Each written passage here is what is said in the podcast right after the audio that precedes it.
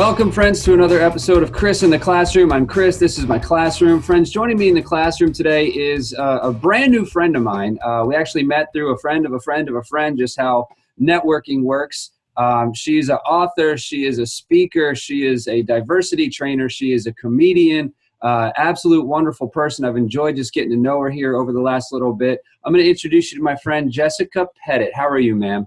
I'm great. I'm also a recovering high school teacher. Oh, oh really? Mm-hmm. What did you teach? I didn't know that. Uh, U.S. history. Okay, I'm gonna stop and pray for you. No, I'm just kidding. But, Appropriate. yeah. Very cool. So you got out of high school teaching to do what you're doing now. Was that the the jump? Um, I started teaching as a senior in college at Little Rock Central, uh, U.S. history there. I got my credentials to be a secondary education with an emphasis in uh, social studies. And then um, from there, I actually went to the Peace Corps where I taught English um, as a foreign language, uh, or obviously because I was in Bulgaria. Um, I taught English and then I came back and got my master's in higher ed administration. Wow. You've been sounds like you've been all over the place. I think education is where everything starts. So yeah. Absolutely. I, I thinking of so many people right now that got their start in the education field and have blown up to do so many other things. But yeah, absolutely. Very my dad told me when I was growing up, he said you can do with uh with an education degree, an education degree or a business degree. One of those either of those two you can do so many things. Mm-hmm. It's so, true. Very cool. Well, today um, we are going to chat a little bit about um, just kind of what you talk about, you know, with diversity, and that, that's one of the big one of the big things that we see in the in the bullying world, at least, is some of the I'm going to say most of the things that a, a bully or or an, an unkind person will go after is the easy target of diversity and whether that's color whether it's uh, gender or religion or um, sexuality or anything like that those are such easy targets for um, somebody who just wants to cause somebody else uh, that emotional pain. Um, so i look forward to chatting with you a little bit about that today. Um, but but first um, you know your your book and your your entire program is called good enough now. Um, what uh, tell, tell us a little bit about the just the gist behind it you know your thought process. What's your program all about? So the work that i do is primarily either keynoting or training board development consulting work things like that. And around the concepts of diversity or social justice work I got burnt out about three years ago because I wasn't noticing a difference in my audiences or even in myself. And in kind of deciding whether or not I was going to quit or kind of revamp, what I realized is I had, I was doing exactly the same thing as every other diversity trainer and expecting wildly different results. Um, that doesn't make any sense. So I decided to do something different to possibly get different results, and I have. So the idea of good enough now is doing the best you can with what you got some of the time. So instead of being a perfectionist or constantly a student um, or some kind of social justice warrior that actually limits your relationships with other people, the idea is to try to take responsibility for who and how you are and the responsibility for the impact of things that you do consciously or unconsciously on other people. And if you can do this some of the time, I think you'll end up with better relationships with people to have more important conversations that will actually lead to change. Wow. So many good things in what you just said in that little one minute snippet there. Um, I love how you say, um, you know, just stepping out and trying and doing the best you Doing can with, you can with what you got some of the time. Yes, yeah, some of the time. And just that whole idea of not being a perfectionist. I mean, and I'm sure you you've seen it just in your world. I've seen it in in the education world.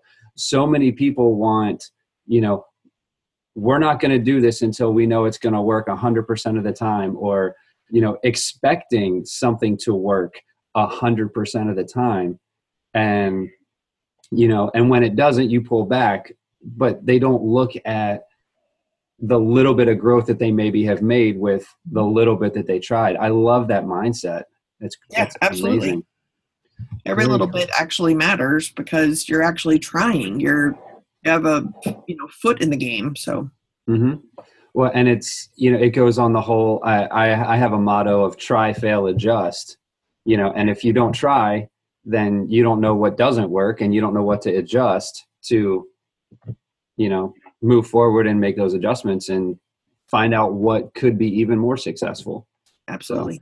And you were saying, um, you know, you kept trying things and or you kept doing the same thing over and over again as the as other diversity trainers and expecting different results. I mean, Einstein said that. He said, I think it was Einstein. You Mhm. know, the definition of insanity: doing the same thing over and over and expecting different results.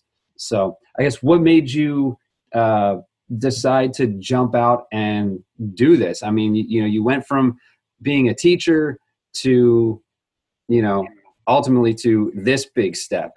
What made you make that jump?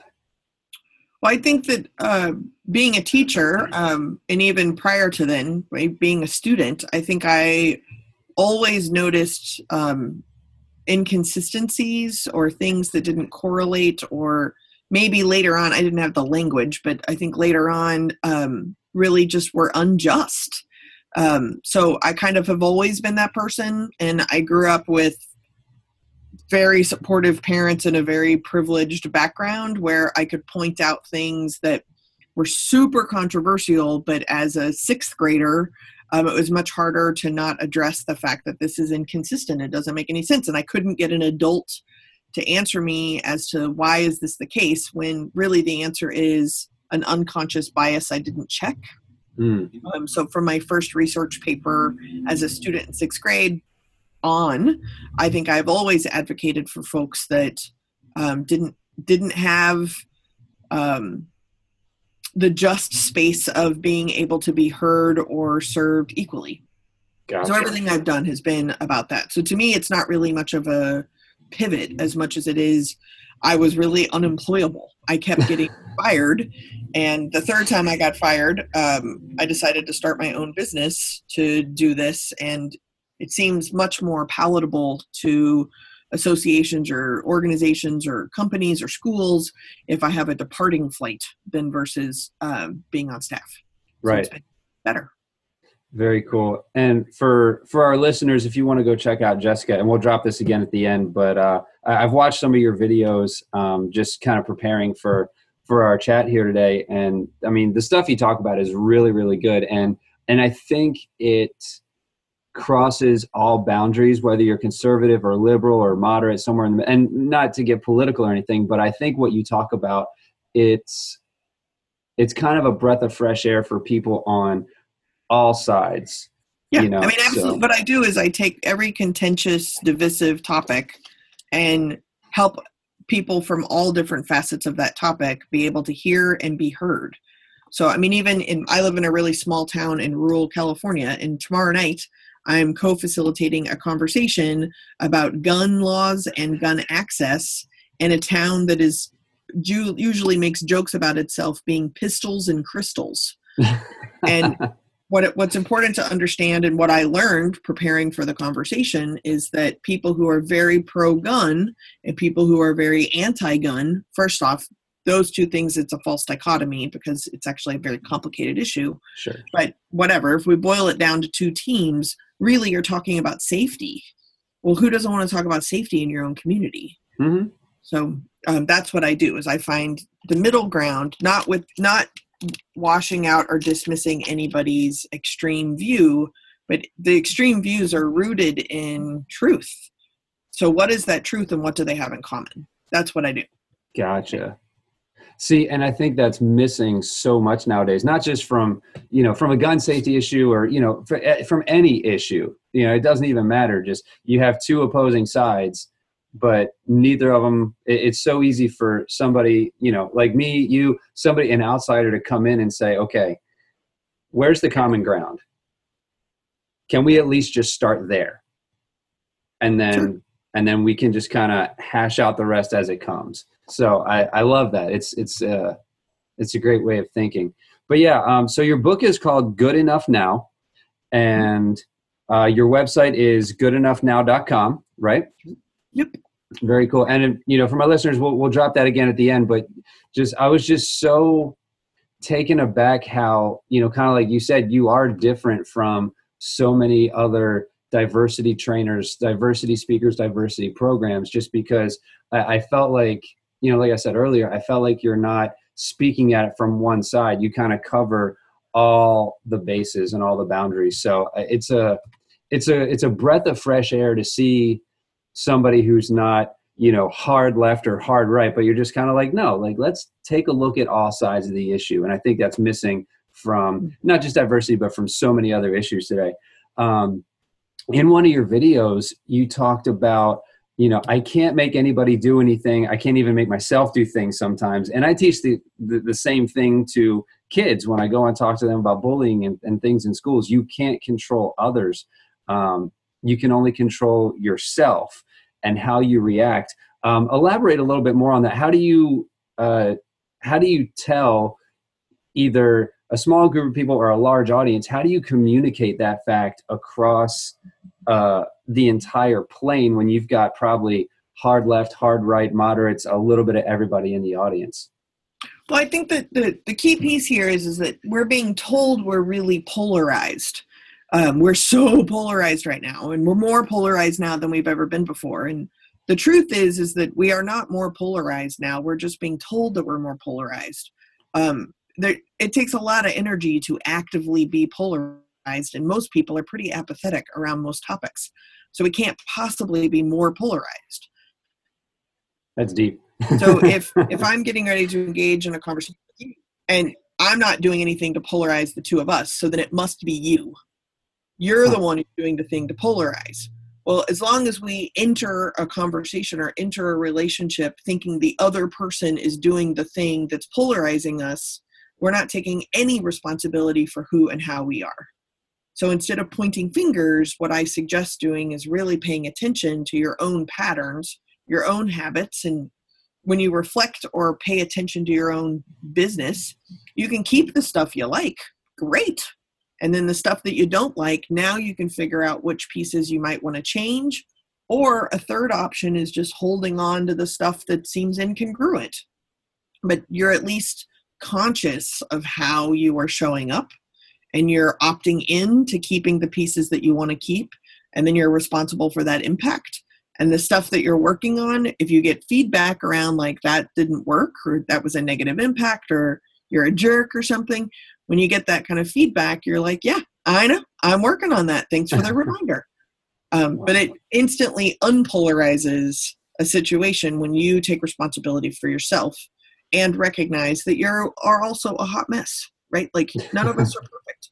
So if you can control your own hot messness some of the time then i'm not putting that duty on someone else. Right. And i like how you say um, you know when you get that feedback and you know when you get the feedback somebody may say you're a jerk you mm-hmm. know and, yeah i bet then, I right and and just the fact that you can come that that you coach people to say like yeah I I may come across that way. I'm working on it, you know, or whatever. See, and having that resilience to and self acceptance to just to realize that okay, I'm not perfect. You're not perfect.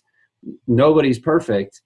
You know, I may come across this way. I don't mean to offend you.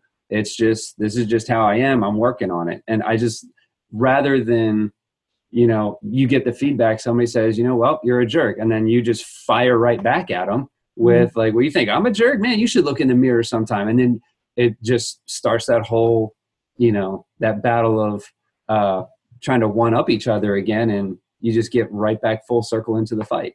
Right. So, I mean, you you, it's a gift to get feedback, and you're not always entitled to the feedback from other people, but you should also be able to pay attention to yourself. When we tell jokes, I use this as an example all the time. I can tell a joke that I think is hysterical, mm-hmm. and there's a different setting where it doesn't work. Nobody has to say, Jessica, that joke did not work. Like, I'm pretty aware when it did, and I'm pretty aware when it didn't. Mm-hmm. So, if that's the case, then I'm actually paying attention to the impact without someone telling me about it.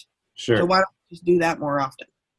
that again that's one of those things it's like it makes so much sense but it almost makes too much sense that it's like why don't people get it you know yeah well i mean that's really all it is it's not that hard i know i know um, so how do you coach the when you're working with you know groups and talking about diversity how do you coach the for lack of a better term and the the minority group the diverse group how do you coach them to deal with the people who are not as well versed in diversity? You know you've got you've got a diverse group you've got the non-diverse group and you've got them all in the same room.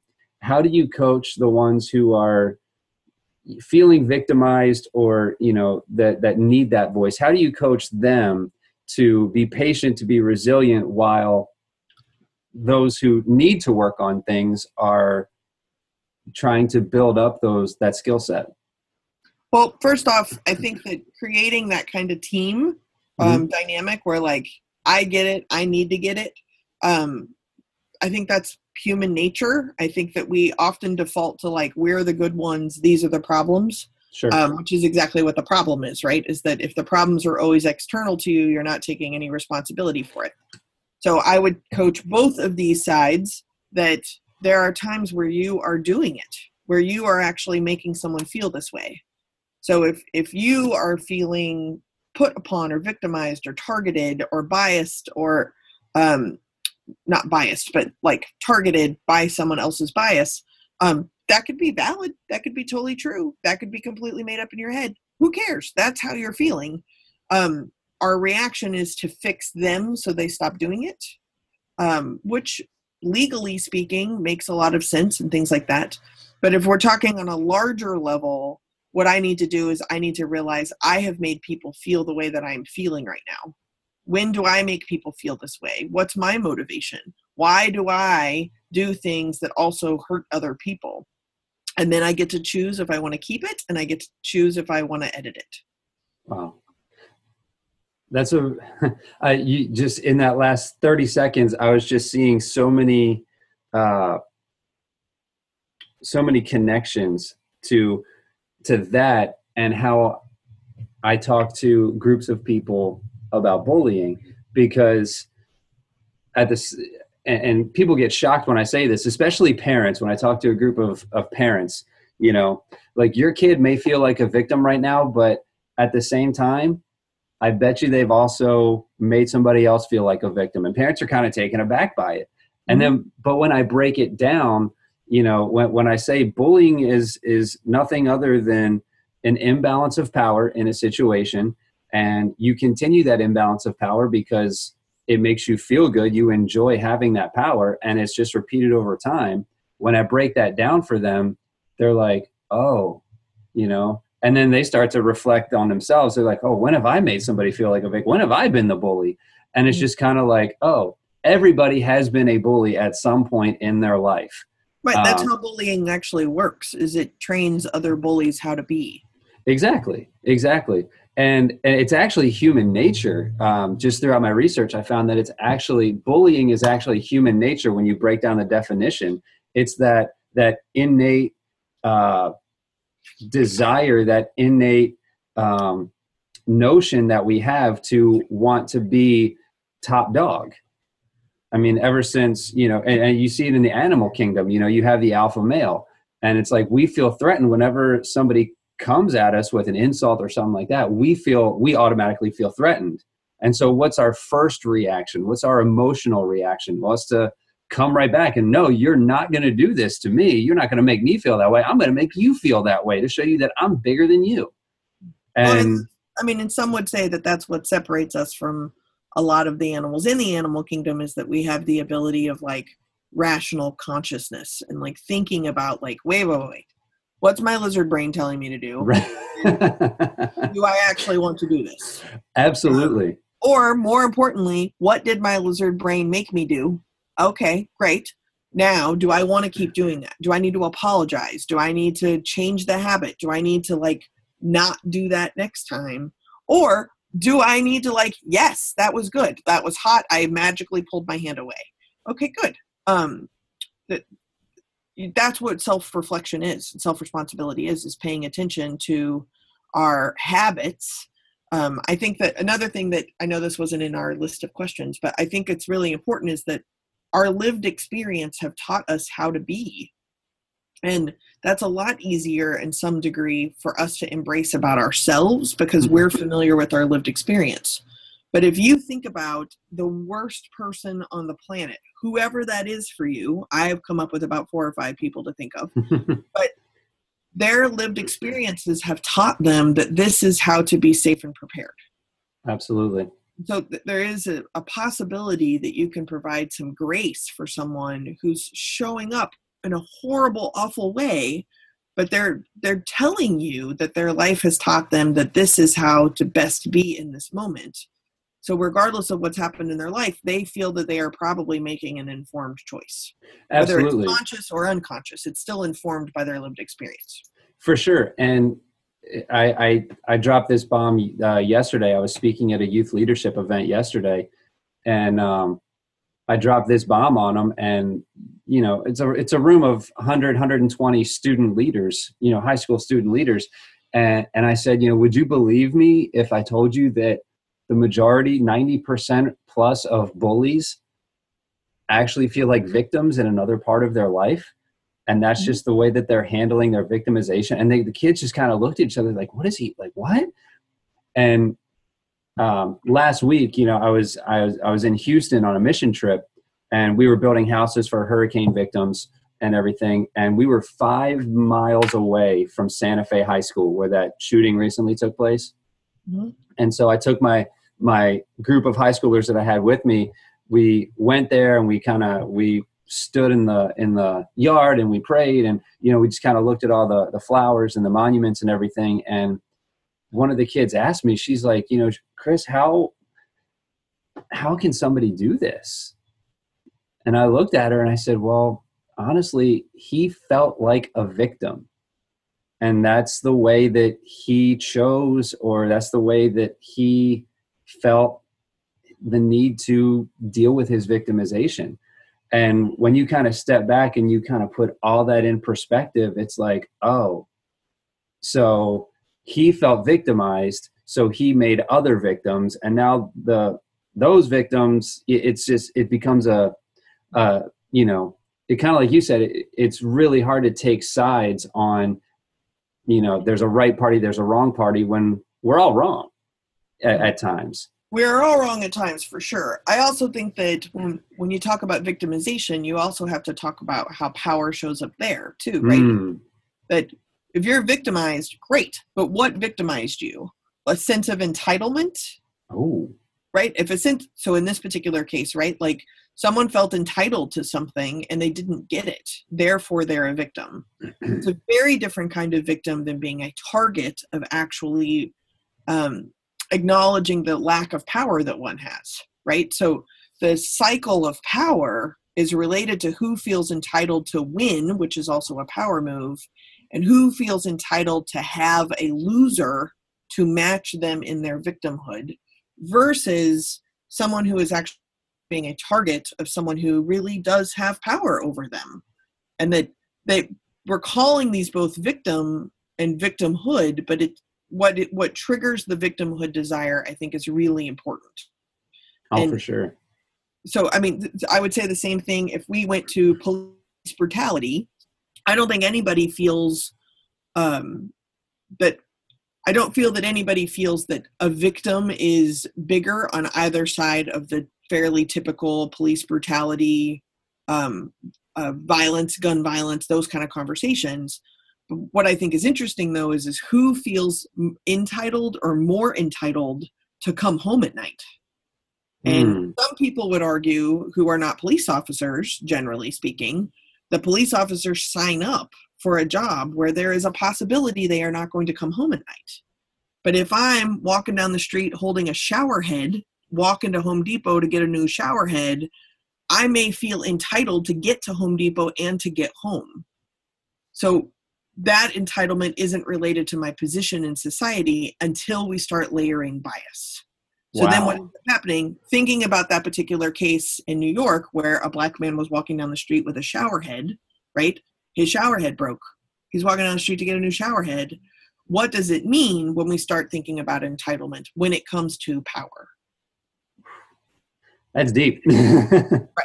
I can walk down the street holding a shower head. I'm not going to get shot and killed. That's not going to happen. Right. I don't, but am I, do I feel it? I don't even, I'm not even conscious that I feel entitled to walk down the street with a shower head if I want to, or Right. play in a park with a toy, or go shopping in a store, or have a broken turn signal. Um, I don't necessarily think about those things. And so it's, it's not necessarily, in my opinion, about right and wrong, because that's too elementary. Mhm. What it's really about is understanding the victimization that we apply to ourselves and the victimization that are, is applied to us by others and how that balances in with bias, power, and a sense of entitlement. Wow. Interesting. Um, in one of your videos, you, you also say, you know, we're the ones who are responsible for being frustrated um, in different situations. Um, that tells me that, I mean, and we've said it already, that you do focus a lot on personal responsibility and, um, and everything. So talk about the, and, and that you touch on the, the psychology, the actual psychology of it, um, leaving, again leaving out the the right wrong political you know whatever bias um, but focusing on the psychology of being comfortable in your own skin and being happy with who you are and how you are. How do you see that coming into i don't say coming into play. How do you see that message being received um, you know when you do tell people like hey you're responsible for getting upset you're the ones responsible for whether or not you're mad how do you how do you see that message being received There's a piece that I think is important that's missing. And um, I mean, what you're saying I think is accurate, but I think it needs a small container. sure please so when i say is is that if if you're frustrated by someone who acts exactly the way you expected them to. That's your fault. Right. So what i mean by this is is that like let's say like i'm a cusser right? Like the filter is in because i'm on somebody's podcast. So right. I appreciate that. Yeah, you're welcome. So I'm just natural, like that's just who I am. That's how I communicate, and I recognize that I need to put in a filter every once in a while for somebody else's audience or preferences, right? right So if you and I are just hanging out over dinner, and let's say you are not a cusser, I don't know this about you, but let's just say you're totally not a cusser. i'm generally not but yeah Okay, great. So then let's go to in public. We're at dinner. So I don't have my filter in. I could be really embarrassing to you because I'm cussing, right? hmm Next time we go out, I do it again. Next time we go out, I do it again. Next time I go out. The fifth time that we go out, if you're mad at me for cussing and you have one, you've never said anything, two, you've never addressed anything, but you're really mad at me for doing exactly what you expected me to do, that's your problem. Because you didn't adjust your expectations or ask me to adjust my behavior to fit your expectations. So you're responsible for that. right because you're not a mind reader Right, exactly. So what we end up doing is just harboring more and more and more frustrations about the about the people's behavior or the impact of their behavior and we've never said anything, we've never done anything, we've never changed our expectations, we've never talked to them, we've never confronted them, we've never done anything. We just get more and more and more and more frustrated. Well, wow do something about it. right which- address it or that's too confrontational for some people great change your expectations so when you know you're going out to lunch with me there's a really good chance i'm going to cuss right now that i know this little fun factoid about you now i know if we go to lunch i can put my filter in. Oh, okay. Right. Right. Either that or you know now that i know that about you i can tell you like hey you know i i grew up in an environment you know not with my parents but you know just with friends and and other family. You know i grew up in an environment where you know a lot of people around me thought that you know cussing was fine. And it doesn't i mean it, it doesn't bother me. But if it did you know we we would at least have that common Talk ground about right yeah when I visit friends' houses, I, one of the first things I do, especially if my friends have children, is um, before I get there, I always ask, "So, where are you and your kids around tattoos, um, different bits and pieces about my identity, uh, language, things like this? What can I share? What can I share?" And Mhm. most of my friends are like, "Whatever. Like you're here. They're excited to see you. Like enjoy yourself. Have a good time." Um, but depending, I will then make a judgment and assumption, right? um, on I have a lot of tattoos. So number one, that is weird for a lot of kids to have pictures on your skin. So sometimes kids are actually scared of my tattoos. Mhm. I don't want to be upsetting, right? Um, if it's cold, it doesn't matter. I'm gonna have a lot of clothes on and socks on anyway, so no one's gonna see anything. But I'm navigating my friend's parenting, not my expectations of that kid. Right? And again, most of my friends that are parents are like, who cares? It's fine. But every once in a while they're like, uh, thank you for asking. And yeah, if you can cover up or something, that would be great. Perfect. Um, but instead of me being frustrated or feeling like I have to do something and I didn't ask, again, do I feel entitled to being able to walk around my friend's house that I'm sleeping in their spare bedroom in a tank top and a pair of shorts? Do I feel entitled to do that or can I ask and see if that's appropriate? Right, absolutely. Now, here's a question: What do you think, um, especially in today's day and age, you know, today's times? What do you think is holding people back from having those conversations? I mean, and and if you think about it, it's not even really a massive conversation, but what what is holding those people back from just saying, you know, hey, does this bother you? You know, if I do X, Y, and Z, you know, is that okay? Or from the other side, just saying, you know, hey, when you, if it's the old, you know, peer mediation model, you know, when you do this, this, and this, it makes me feel this way, this way, this way, you know. So I would appreciate it if you would not cuss so much. I would appreciate it if you would cover up your tattoos next time. Or I mean, whatever. What do you think is holding people back nowadays from having those conversations, those mature conversations? Sure. So uh, the answer comes twofold. So it's kind of a Buddhist model of holding two conflicting emotions emotions at once. Mhm. But I think it depends if you're kind of in the up group or the down group in the particular situation as to what the reasoning is. And one person can flip between the up group and the down group and the up group and the down group. Just because you're a member of the down group doesn't mean you get every other member identity or every other experience in a marginalized or subordinated identity. And just because you're in an up group doesn't mean you only live in a dominant or privileged group identity space. But um, I think burnout or exhaustion, and I think um, lack of self reflection and ignorance are the two. So when I say exhaustion and burnout, what I mean is that those of us that have really privileged identities, we don't necessarily realize the the act of revolution that it is sometimes for people to just show up at work again. like, I rolled out of bed today. You are welcome. My Yeah. work here is done.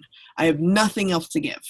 Um, and I think uh, one example I think about that a lot is a, a really good friend of mine. When his uh, first child was born, there were some pretty significant complications with the baby and his partner and they were both in uh, different parts of the same hospital in intensive care and he was would alternate staying all night long with one or both of them and then go to work full time right so he's not talking to anybody at work about what's happening he's exhausted he hasn't slept he did this for like six weeks. And um surprise sometimes he just got to the point where like i showed up to work today. What do you want from me? But because he didn't tell anybody and nobody asked nobody knows and so maybe his work started declining. Maybe he stopped doing social things. He would have to because all of his time is at work or at the hospital. Um, but other people are going to write a story about what that means right? So the exhaustion and the burnt out the burnout of constantly being the person who has to address what is happening and what what their lived experience actually is like that other people don't understand i think prevents people from having the conversation just one more time right? That's one. The other piece from the up or dominant privilege sides of the group is that i think there's it's really hard to know what you don't even know. And it takes a lot of reflection. Like there's you know i always say there's three kinds of knowledge there's what you know you know there's what you know you don't know and then there's everything else that you don't even know you don't know Mm-hmm. and so when you're someone in that position is challenged with something and they didn't even know that they didn't know something, they tend to get really defensive.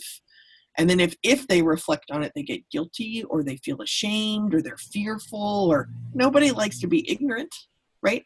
So then that's part of the reason i say is just just enter a conversation or enter a relationship that it is highly possible you're going to do something that is frustrating or offensive to the other person. Why don't you lean into that and see what it is and then don't do it. Sure. Or at least don't do it next time. Right.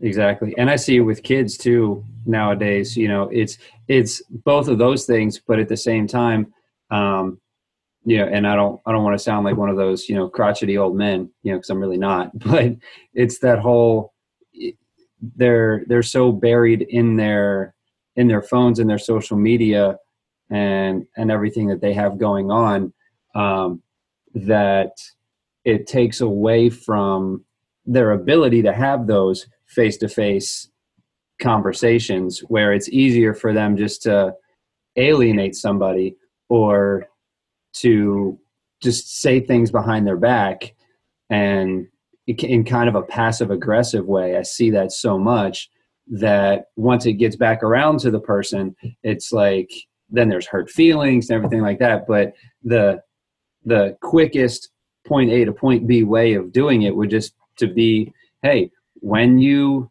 do this or when this happened, I felt, you know, I felt this way. Mm-hmm. That's so, it. I love it. I love it. It's so common sense. It's so common sense.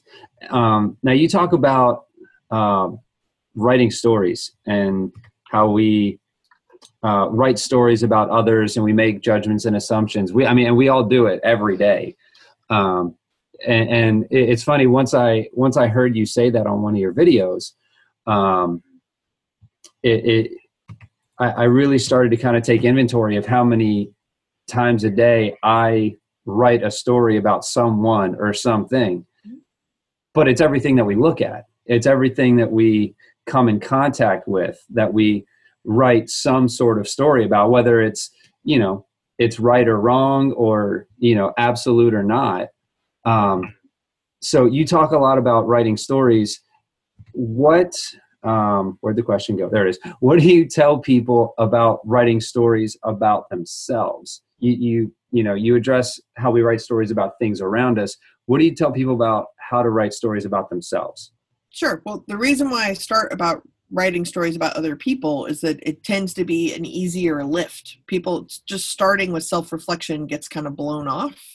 So if if we write stories about and what i mean by that is make judgments and assumptions about other people so that we can feel safe and prepared that doesn't mean that we're accurate, right? So go ahead and write the story, judge away, make assumptions, feel safe, feel prepared. But then you print that story about other people, triple spaced with extra wide margins. So then, if you are generously and curiously interested in edits, you'll listen to the other person and get more accurate information and edit your own story. Well, the, to answer your question about your own self reflection, is that if I can do this outside, it'll become a habit. And every once in a while, outside habits actually are easier to apply to yourself. So then you literally can have this kind of meta conversation with yourself and notice what judgments and assumptions do you have about yourself reacting to a particular situation. Print that out triple space with extra wide margins and let's go gather some data and find out if that's accurate about yourself. And one of the best ways of doing that is your free accountability buddy, and that's your best friend. So, things that you think about yourself, check in with your closest friends. Most of us have more than one best friend. It's because they all know different parts of us, right? Mm-hmm. Why weddings are scary because they're all under the same. check in with each of your best friends and ask them, like, I think I'm this. I think that this is how I function in the world. What are your thoughts? And then you have to be vulnerable and authentic enough to actually listen to their feedback. You might be right. You might need to get more accurate. Right. And then that comes right back to what we were talking about earlier, where somebody may come up, like it might be your best friend. Like for me, it's my wife, um, you know, where they come back to you and say, well, here you're good, but here, mm, you need a lot of work over here. And then, but then being able to have that resilience and take that feedback and not look at it as a slam, but look at it as, oh, this person who really, really knows me wants to help me get better. Sure. And then take it as constructive criticism rather than a slam. Right. And I would say, note how, if we use you and your wife as an example, how often are you giving her feedback, right, on things that she can do to grow versus accepting her feedback about how you can grow? Mhm. And I would say shoot for a balance if that's possible. Um, but usually, due to power dynamics in certain ways around different topics, it goes, it's not always even, right? So, like, I am very aware that I am a horrible housekeeper. Horrible. Embarrassing. It's terrible. So, my partner does not need to tell me that I'm bad at housekeeping. Like, I'm I'm pretty clear on that. We are solid on that, and I'm completely comfortable with it. But my partner does need to tell me that like I also live in this house. So I also have a responsibility to what this is and it's not just their responsibility to clean up. It's our responsibility to clean up. right. So though like, oh yeah, I'm terrible at it, it's great. That's not a reason to not discuss it. Sure.